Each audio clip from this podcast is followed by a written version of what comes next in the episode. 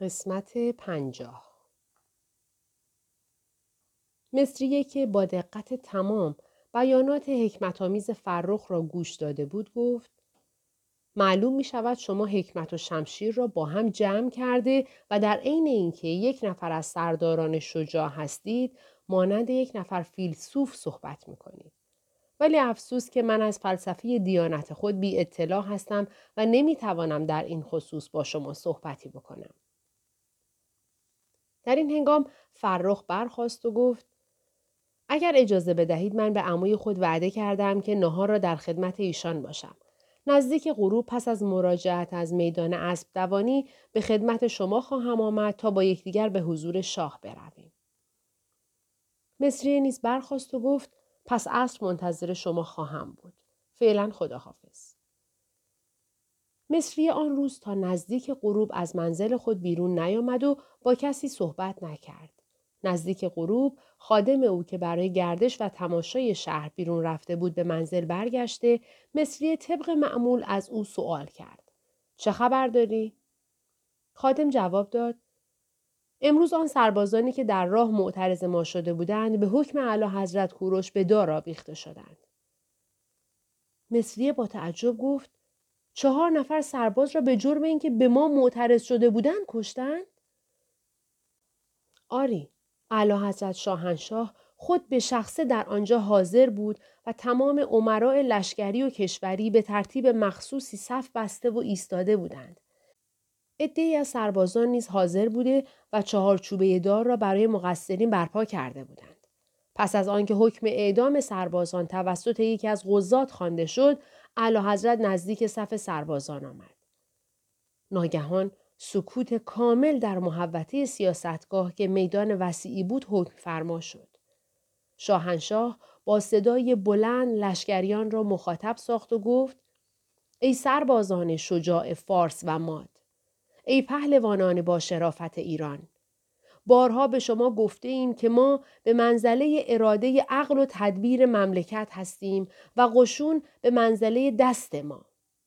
ما سرباز را مثل یکی از اعضای خود دوست داریم و به طوری که دیده اید در هر موقع به فکر سربازان خود بوده اسباب رفاه آنان را از نظر لباس و خوراک و منزل فراهم کرده ایم.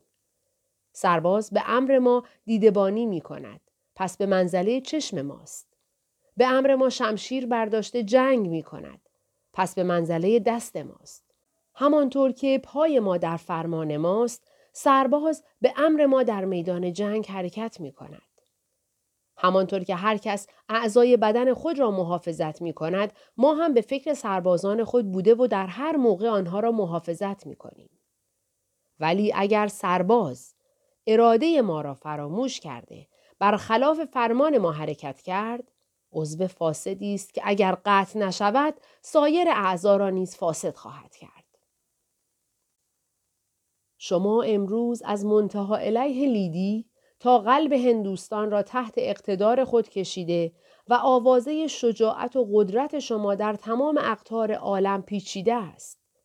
این اقتدار را شما به خاطر زیادی عده یا فقط به وسیله قوه و قدرت بازو تحصیل نکرده اید. زیرا عده دشمنان در اغلب جنگ ها بیشتر از شما بوده است. شما در چند مورد با پهلوانانی طرف شده اید که قوت بازو و اسلحهشان بیش از شما بوده است. شما را فقط اطاعت به این مقام رسانیده و بر دنیا مسلط کرده است. سرباز اگر مطیع نباشد یک نفر است و اگر اطاعت کند هزاران نفر. سربازان ما باید اراده جز اراده ما نداشته باشند. باید همه به یک اراده حرکت کنند و تحت تأثیر قوه یگانه پیش بروند. سرباز نباید به فکر محافظت شخص خود باشد. زیرا محافظت سرباز را ما عهدهدار بوده و وظیفه ماست که آنها را حفظ کنیم. آنها وظیفه جز اطاعت از اجرای فرمان ما ندارند. این چهار نفر که شرافت سربازی را فراموش کرده وظیفه خود را زیر پا گذاشته اقدام به دزدی و راهزنی نموده اند به اراده ما امروز به چوبه دار تسلیم می شوند. در این وقت آن چهار نفر را با سرعتی فوقالعاده که مدت آن بیش از چند ثانیه طول نکشید به دار آویختند و شاه بلافاصله نطق خود را ادامه داد و گفت ما امروز این چهار نفر را به چوبه دار تسلیم کردیم برای اینکه فردا مملکت و ملت خود را به اجانب تسلیم نکنیم. برای این چهار نفر بیش از روز جنگ سارد و فتح پایتخت لیدی اهمیت می دهیم. زیرا آن فقط یک جنگ و یک فتح بود. ولی این کار سربازان ما را برای فتوحات زیادی حاضر و مهیا نموده از مغلوبیت در جنگ محافظت می نماید. سرباز دزد، سرباز قارتگر، سربازی که به فکر شخص خود باشد مغلوبیتش حتمی است. هنوز خادمه مصر سخنان خود را خاتمه نداده بود که زن میزبان وارد شده به مصریه گفت امیر فرخ اجازه می خواهد که به خدمت شما برسد. مصریه جواب داد بگویید تشریف بیاورند. و پس از چند دقیقه فرخ وارد شد. مصریه نیز چون برای رفتن مهیا شده بود به اتفاق فرخ از منزل بیرون آمده به طرف قصر سلطنتی روانه شدند. سی و چهار تردید شاه در تالار بزرگی متفکرانه قدم می‌زد و طبق عادت به هیچ طرف نگاه نمی کرد. او فقط چشم خود را متوجه زمین نموده، گاهی نیز می ایستاد انگشتش را روی پیشانی گذاشته دقیقه به همان حال باقی می ماند. در چنین لحظاتی در چهره او علامت احتمام و تفکر آشکار می شد. او مدتی مشغول قدم زدن و تفکر بود و طوری در افکار خود غرق بود که فرخ را که به حال ادب در جلوی در ایستاده بود نمی‌دید. پس از اندک مدتی شاه مثل اینکه مشکلش را حل کرده است و از کار فکری فراغت حاصل نموده نفس راحتی کشید چشم گشود و به اطراف خود نگریست همین که نگاهش به فرخ افتاد فرخ تعظیمی نمود و شاه گفت فرخ چه می‌گویی فرخ جواب داد اعلی حضرت ها. جوانی که به او اجازه شرفیابی مرحمت شده بود حاضر است. بگو بیاید. فرخ از اتاق بیرون رفت و پس از چند دقیقه با مصریه که لباس مردانه به تن کرده بود وارد تالار شد. مصریه همین که وارد اتاق شد تعظیم نموده نزدیک در تالار به حال ادب ایستاد. شاه به قدر پنج دقیقه نظر خود را متوجه بیرون تالار نموده سپس متوجه مصریه شده از او احوال پرسی نمود. مصریه در جواب شاه تعظیمی نموده و به این وسیله از او اظهار امتنان کرد. سپس فرخ شروع به سخن نمود. او ابتدا مصریه را به شاه معرفی کرد که یکی از اهالی کلده است و عموی او از کلده گریخته و اکنون در ماد زندگی می کند. سپس شرح گرفتاری هرمز را به طوری که روز قبل در اولین دفعه از مصریه شنیده بود برای کوروش نقل کرد. آنگاه شاه رو به مصریه نمود و گفت شما از چه وقت با دانیال آشنا بوده اید و به چه مناسبت او این خبر را به شما داده است؟ مصریه گفت پدر و عموی من از قدیم با دانیال دوست بودند. عموی شما سابقا هم به ماد آمده بود؟ عموی من نیامده بود ولی پدر مرحومم چندین سفر برای تجارت به اکباتان آمده و مخصوصا در سفر آخر خود مدت سه سال در اواخر سلطنت آزیده در آنجا مشغول تجارت بوده و از قراری که خود او نقل می کرد با خانواده سلطنتی هم مراوده داشته و شخص اعلی حضرت را در موقعی که از ییلاق قرقان به اکباتان آمده و از آنجا به فارس تشریف فرما شده اند دیده بود.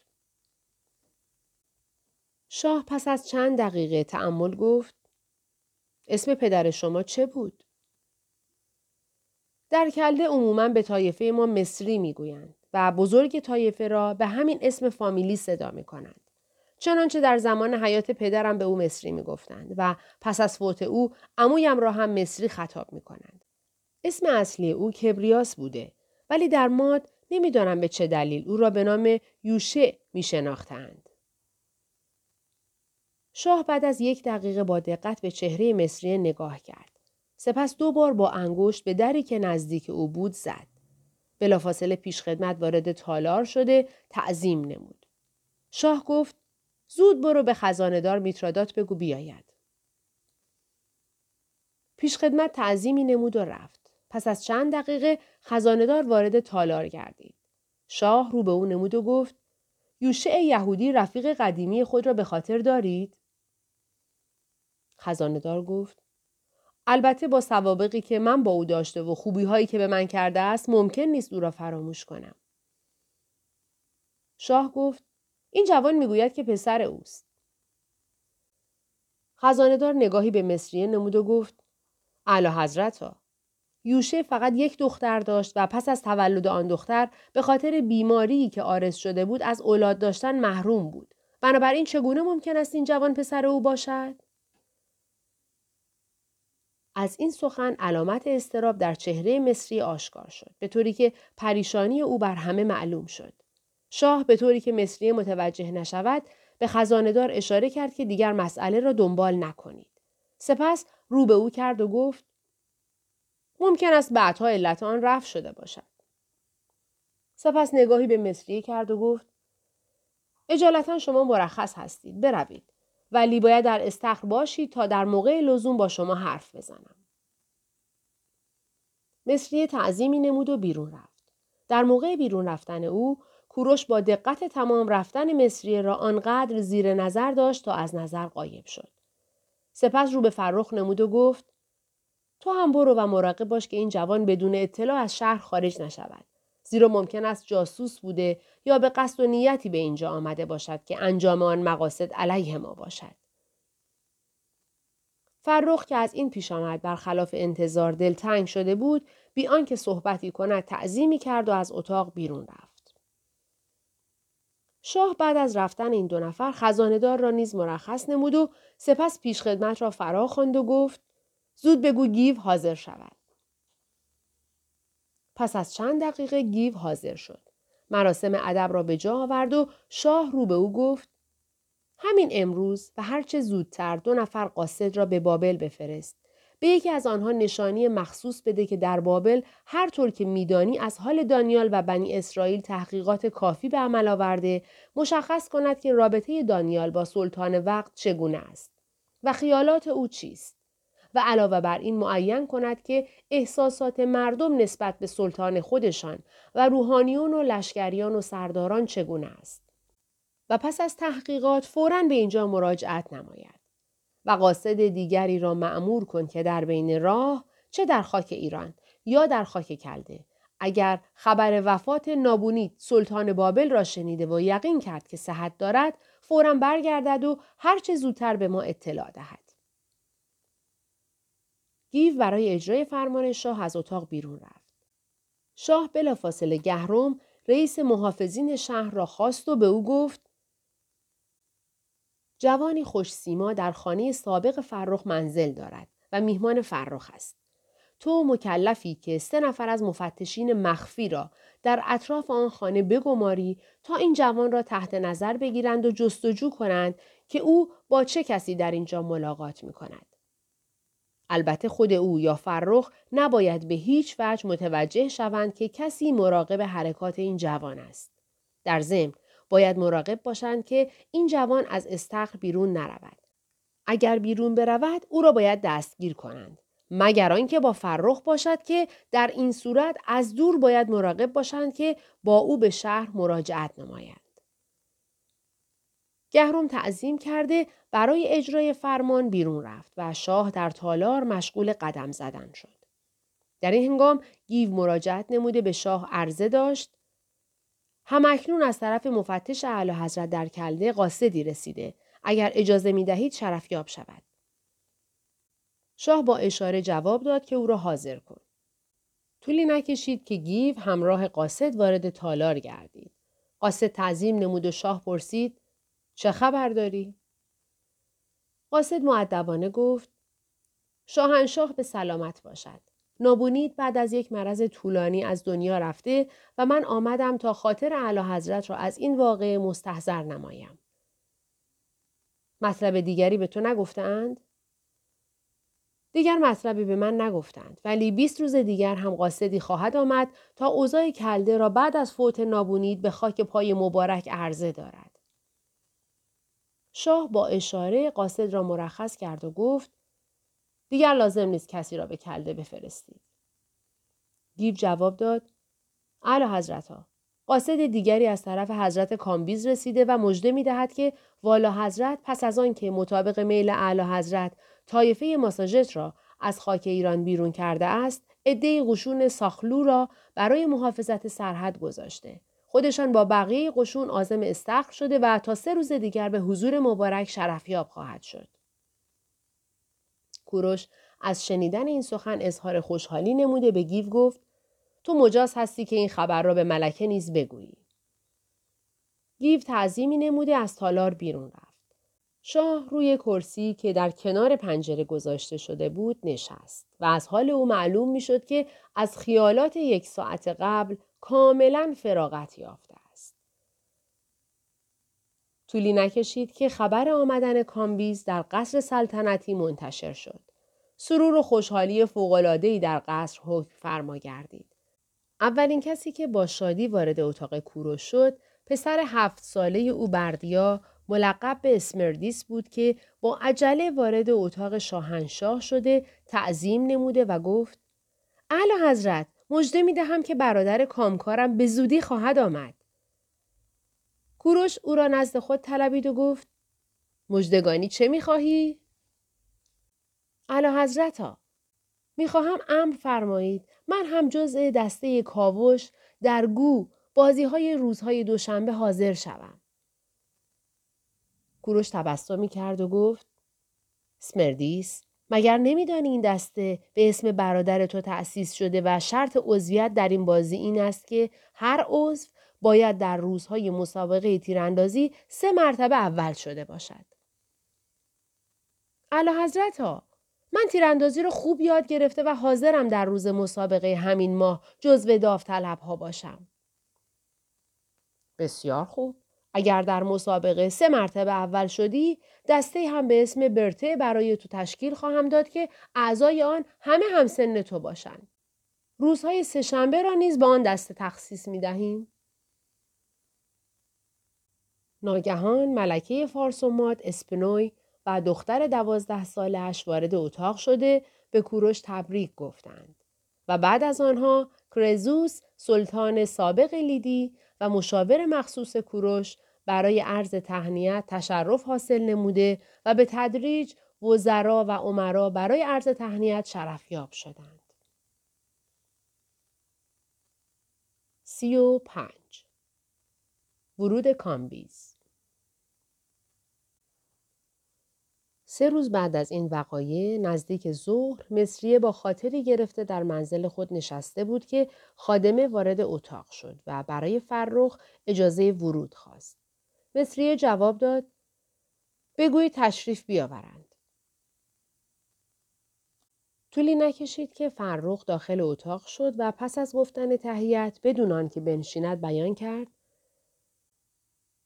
امروز والا حضرت کامبیز پسر بزرگ اعلی حضرت که از جنگ برگشته وارد استخر خواهد شد. خواهش می‌کنم برای رفع دلتنگی برخیزید تا با هم به استقبال ایشان برویم. مصریه گفت من که در این شهر غریب و به گونه محبوس هستم. استقبال رفتنم آن هم به استقبال شخص دوم مملکت که هیچ وجه تناسبی با من ندارد تصور نمی کنم به موقع باشد. خواهش می‌کنم شما تشریف برده و مرا به حال خود بگذارید و اگر توانستید از اعلی حضرت اجازه بگیرید که من از این شهر بروم. فرخ با شنیدن سخنان مصری متأثر شده و مخصوصا از اینکه او از توقف در استخر دلتنگ شده و مایل است زودتر از این شهر برود بسیار غمگین شد و گفت خانم محترم افسوس می‌خورم از اینکه نتوانستم از مهمان خود پذیرایی کنم و مطابق میل او مقصودش را انجام دهم و بدبخت هستم از اینکه او مایل به توقف در منزل من نبوده و از میهمانی من خوشنود نیست. جمله آخر را طوری بیان کرد و چنان با تأثیر آمیخته بود که مصریه را از حالی که داشت منصرف نمود. فرخ ادامه داد به هر حال هرچه بوده گذشته و همانطور که دیروز گفتم شاه به شما زنین شده و چون شما میهمان من هستید این مطلب را به خود من هم اظهار نکرده است.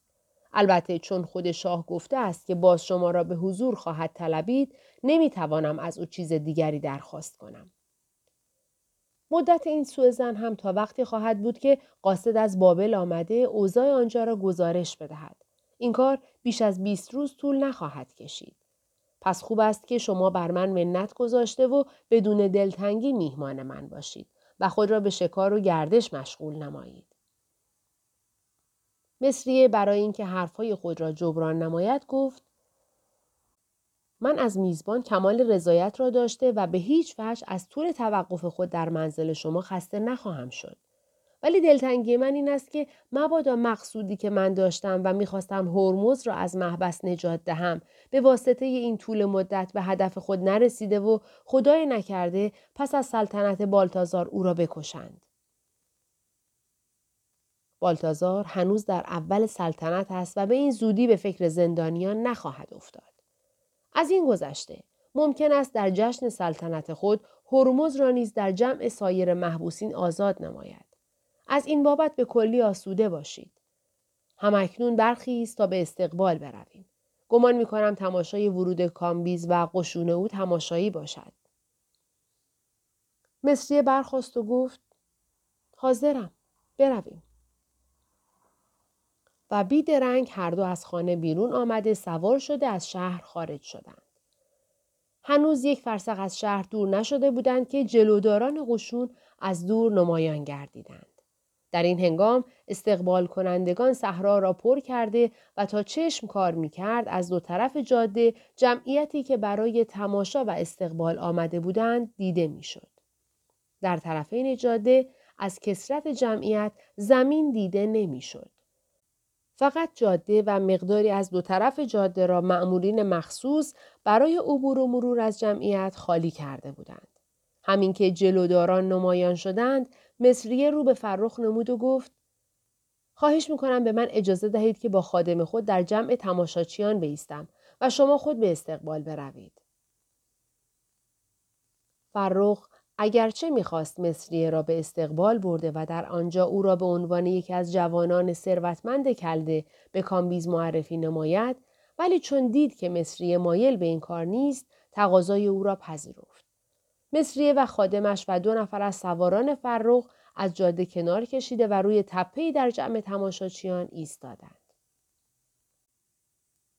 طولی نکشید که قشون پیاده نظام کامبیز رسید و مصریه از خیالاتی که داشت منصرف شده و مشغول تماشای حرکت نظامیان ایران گردید.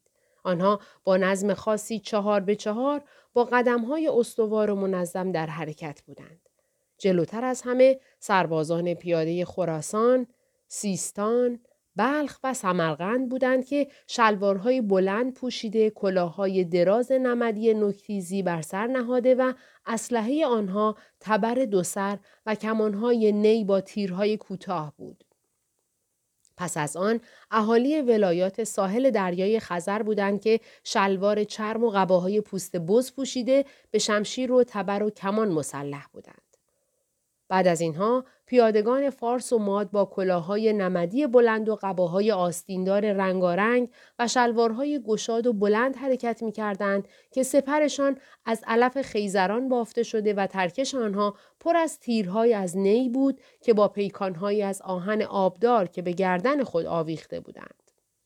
خنجرشان برخلاف سایرین با بند به کمر آویخته و روی ران راست افتاده بود. در یک دست کمانی بلند و در دست دیگر دلق داشتند. بعد از اینها سوار نظام رسید که باز به ترتیب سابق سواران هر ولایت و ایالتی جداگانه با لباس و اسلحه مخصوص آمده عبور کردند. پس از آنها عرابه های جنگی که سواران آنها با داس‌های بلند مسلح شده بودند با نظم و ترتیب مخصوص گذشتند. عبور قشون تقریبا دو ساعت طول کشید. بعد از گذشتن قشون کاروان مخصوص کامبیز با جلال و جبروت خاصی نمایان گردید. تمام امرا و شاهزادگان غرق اسلحه فارس و ماد در چهار جانب کامبیز در حرکت بودند. چتر زربفت بزرگی که در وسط جمعیت در حرکت بود جای کامبیز را معین کرده بر سر او سایه افکنده بود. در زیر چتر جوان بلند قدی دیده می‌شد که نشان شجاعت از چهره او نمودار و در پیشانی وی بالای ابروی راست جای زخم شمشیر نمایان بود. مصریه در حالی که مشغول تماشا بود چشمش به فرخ افتاد که در سمت راست کامبیز در حرکت بوده و به مصریه نگاه می کند.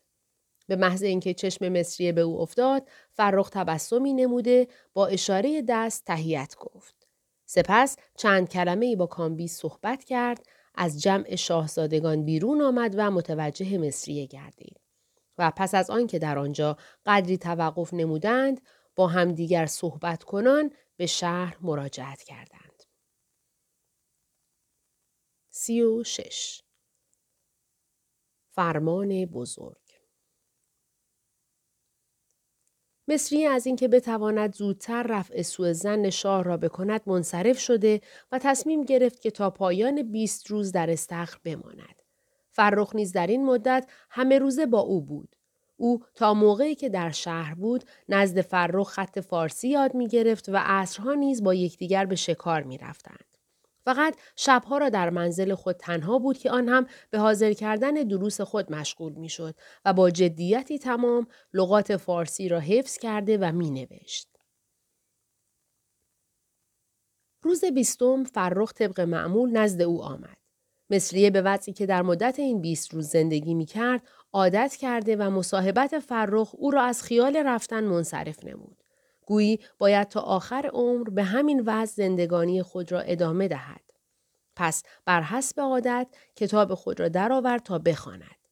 ولی فرخ وارد شد و رو به او کرد و گفت همکنون باید نزد شاه برویم.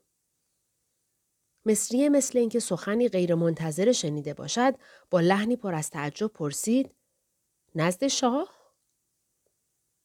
سپس بیاد وقایع و کار خود افتاد و برای جبران این اظهار تعجب ادامه داد البته شما در خصوص کار من با اعلی حضرت صحبتی کرده اید و الا شاه وجود مرا در اینجا فراموش کرده بود. نه من سخنی نگفتم. پیش از این عرض کردم که شاه منتظر رسیدن قاصدی است که به کلده فرستاده. ممکن نیست که اعلی حضرت چیزی را که گفتهاند فراموش کنند. پس برخیز برویم که اعلی حضرت منتظر شماست. مصریه برخواست لباس پوشیده و با فرخ به قصر سلطنتی رفتند. پس از آنکه فرخ برای مصریه اجازه ورود گرفت، مصریه داخل تالاری شد که کوروش در آن مشغول قدم زدن بود. مصریه مراسم تعظیم را به جای آورد. شاه پس از آنکه با ملاطفت از او احوال پرسی نمود، با اشاره فرخ را مرخص کرد. پس از رفتن فرخ شاه به مصریه رو کرد و گفت به واسطه خدمتی که تو به ما کرده و حتی برای انجام آن لباس خود را تغییر داده ای نهایت رضایت را از تو دارم و در عوض این خدمت هر خواهشی داشته باشی آن را انجام خواهیم داد. مصری از اینکه شاه از تبدیل لباس او با خبر شده است خجل گردید و در حالی که نگاه خود را متوجه زمین کرده بود گفت شاهنشاه زنده باد. استدعای من فقط همین است که از طرف اعلی حضرت برای نجات هرمز امر اکید صادر شود. شاه گفت مطمئن باش که هرمز نجات خواهد یافت.